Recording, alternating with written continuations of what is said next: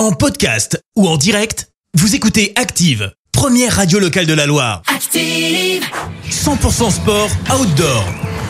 Et sur Active, bah, c'est l'heure de, pour nous de parler sport nature.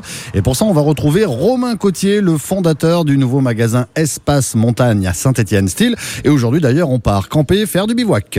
Salut, le GR20, le Tour du Mont Blanc, Stevenson, ça vous parle? Tous ces chemins de grande randonnée, ça fait rêver, non? Partir à l'aventure quelques jours en mode bivouac, ça vous branche? Alors n'hésitez pas, c'est un grand bol d'air frais, mais préparez-vous correctement. Sur le plan physique, ça dépend de vos objectifs, mais pour les tabasus qui veulent aller vite, pensez vraiment à entraîner en marchant. Vous ne travaillez pas les mêmes muscles qu'en courant par exemple. Et sur un GR20, même en allant vite, vous n'allez pas courir beaucoup. Pour le sac, choisir son volume, comment le remplir, son alimentation, c'est pas si simple. Et le gain de poids et de place reste une priorité. Quand vous passez plus de 4, 5, 6 ou 7 jours en autonomie à crapahuter, le poids de votre sac devient soit votre meilleur allié, soit votre pire ennemi. Les réponses ne sont pas simples, car selon la difficulté du parcours, l'objectif de temps ou la saisonnalité, plusieurs options s'offrent à vous. Une chose intéressante à prendre en compte, pensez à acheter votre pour pouvoir le réutiliser dans d'autres circonstances. Et oui, quand on a goûté au trek, au bivouac ou encore à la rando course, on y retourne. Et pas qu'une fois, croyez-moi. On est là pour préparer avec vous vos prochaines aventures et on adore ça parce que vous allez aussi nous apprendre des choses. On a toutes et tous nos petits trucs, nos méthodes. L'important c'est de partager. Alors bienvenue chez nous et à très vite.